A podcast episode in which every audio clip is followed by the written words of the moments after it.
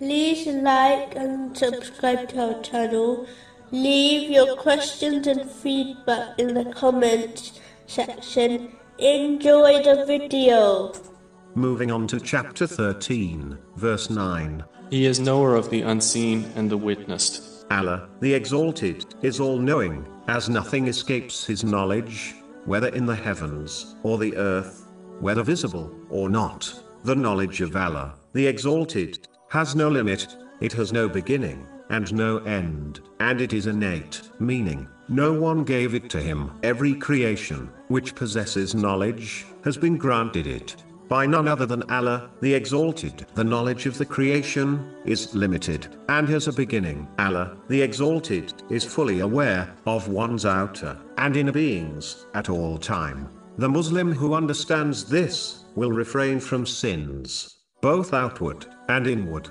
Rightfully believing Allah, the Exalted, knows all this, and will hold them accountable for their actions. In addition, they will not stress about worldly issues. Understanding that Allah, the Exalted, is fully aware of it, and will respond to them at the right time. A Muslim should act on this divine name by striving to gain and act on useful knowledge, both worldly and religious, which is the path of piety. This is the true inheritor of the holy prophets, peace be upon them, which has been indicated in a narration found in Sunan Ibn Majah, number 223.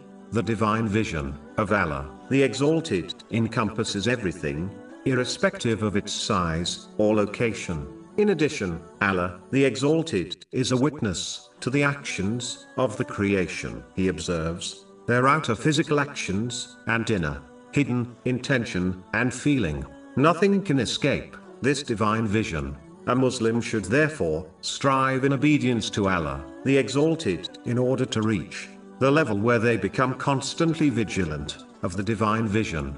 This level has been referred to as excellence in a narration found in Sahih Muslim, number 99.